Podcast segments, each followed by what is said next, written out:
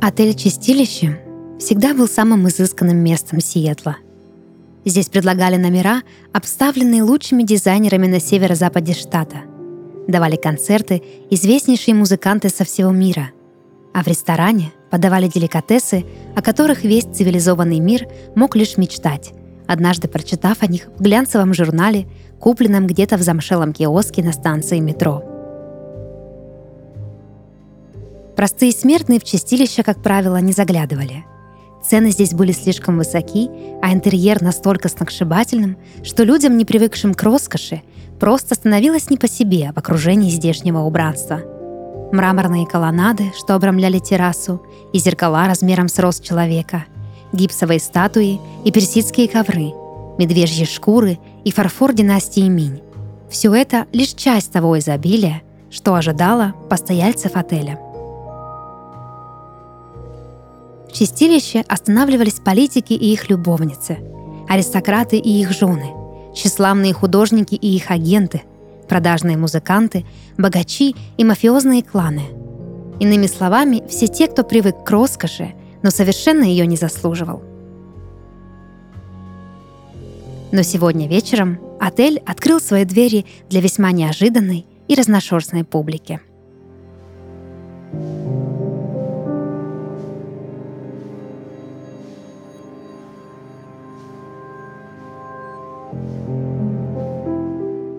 Ураган пришел в Сиэтл вместе с первыми осенними листьями.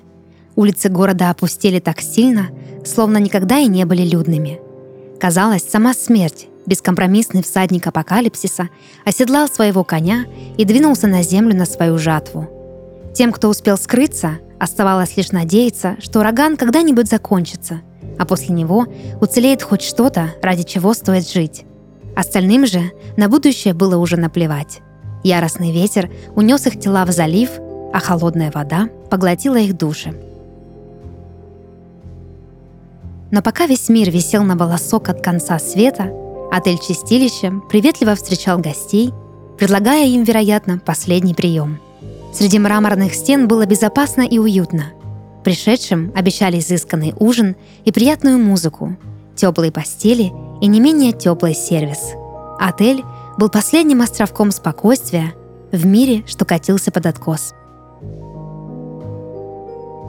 Первым в вестибюль чистилища явился молодой мужчина. Высокий, стройный, хмурый, как небо за окном отеля, задумчивый и красивый. Он сел у камина и достал из кармана пиджака небольшой портсигар. Окутанный дымом, он выглядел как детектив из романов Агаты Кристи.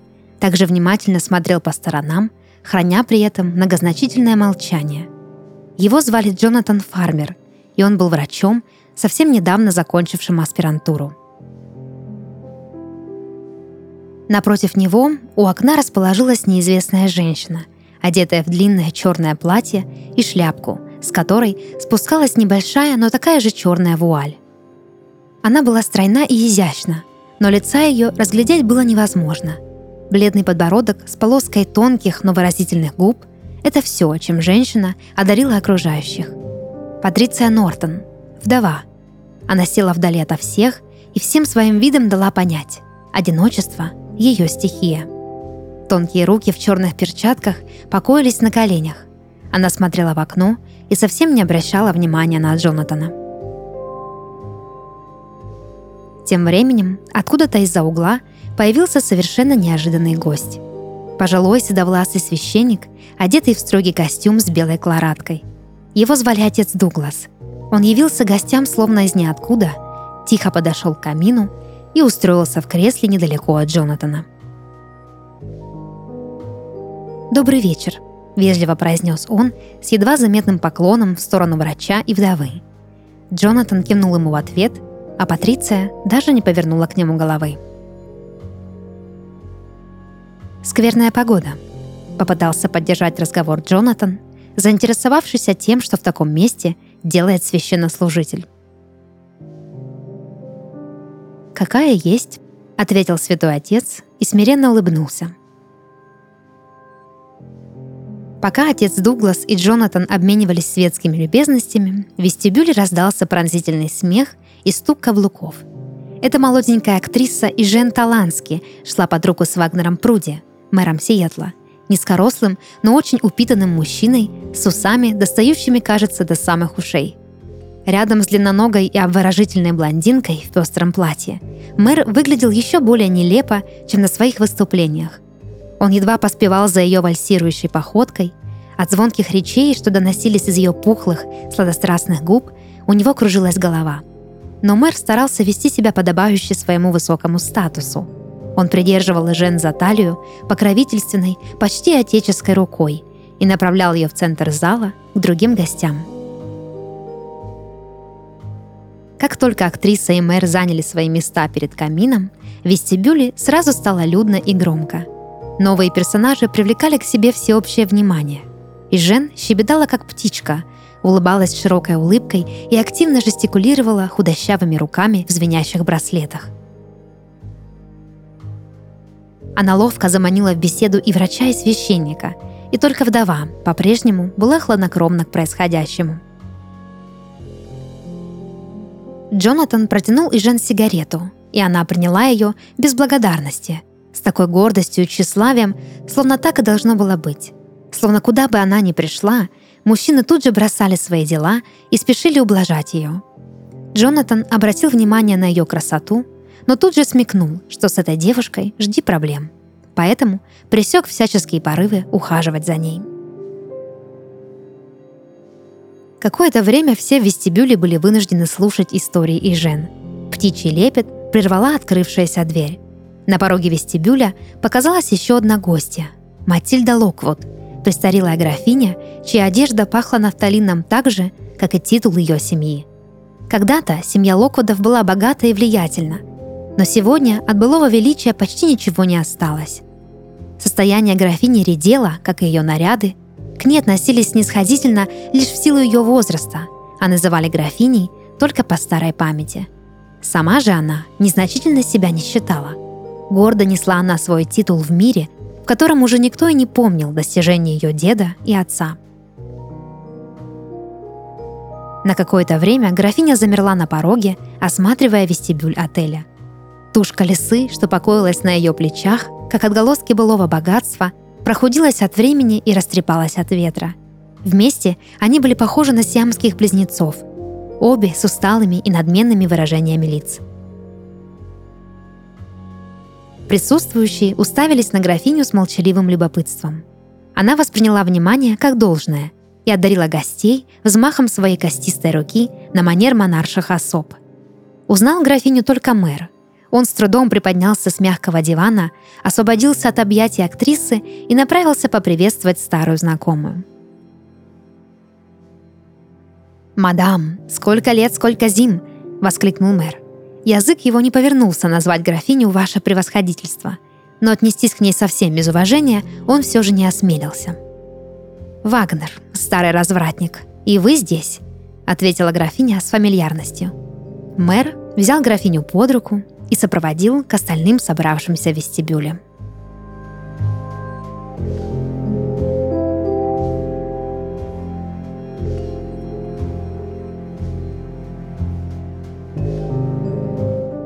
Камин мягко похрустывал в центре зала. Яркие огни светильников наполняли комнату теплым, уютным светом. Шум урагана за окном было почти не слышно. Его заглушал приятный джаз, который работники отеля включили на фоне, когда гости окончательно собрались. «Святой отец, не ожидала увидеть человека вашего ремесла в таком месте», — сказала графиня, обращаясь к отцу Дугласу. «Пути Господни неисповедимы, мадам», — ответил отец с мягкой улыбкой. «Ничего другого и не ожидаешь услышать в ответ от священника», — усмехнулся мэр. «И все же расскажите нам, как вы здесь оказались», — продолжил Вагнер. «Вы смущаете отца Дугласа, милейший. Быть может, он здесь, чтобы отпустить вам ваши грехи?» Вступилась за отца Ижен, кокетливо заговаривая зубы своему спутнику. Графиня, мэр и актриса тут же рассмеялись. «Я разочарую вас. Никакой особой истории здесь нет. Я получил приглашение переждать ураган в этом дивном месте и решил на него ответить», — сказал священник. «Ах, как изменился этот мир! Раньше в Чистилище приглашали только высокопоставленных особ, а сегодня среди гостей можно встретить и простолюдинов. «Не обижайтесь, святой отец, ничего против вас не имею», — сказала графиня, меланхолично поглаживая свою дохлую лису.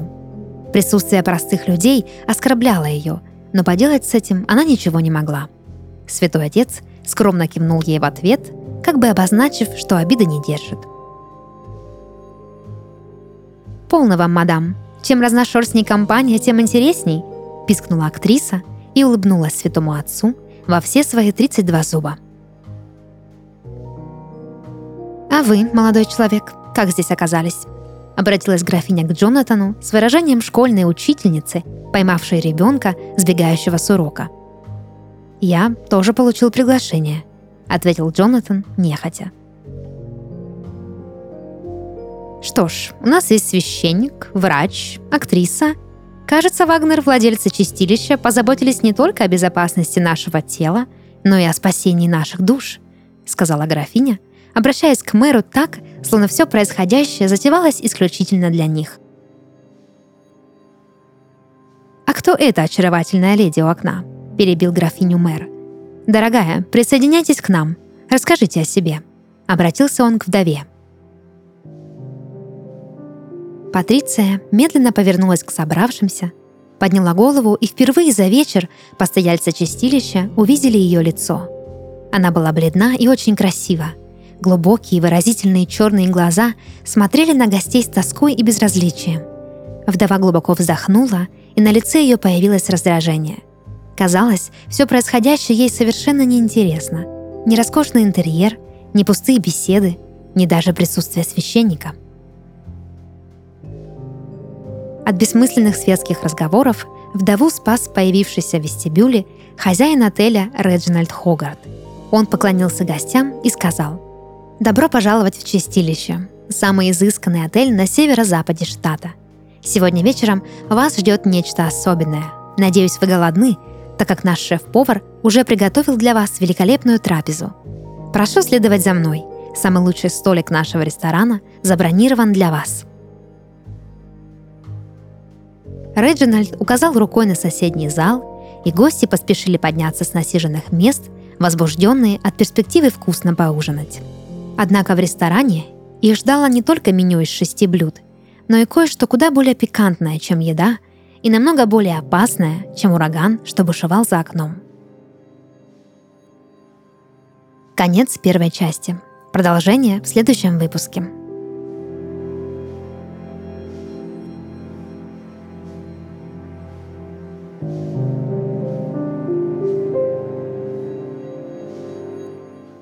Это подкаст «Сны» и его ведущая Дарья Харченко.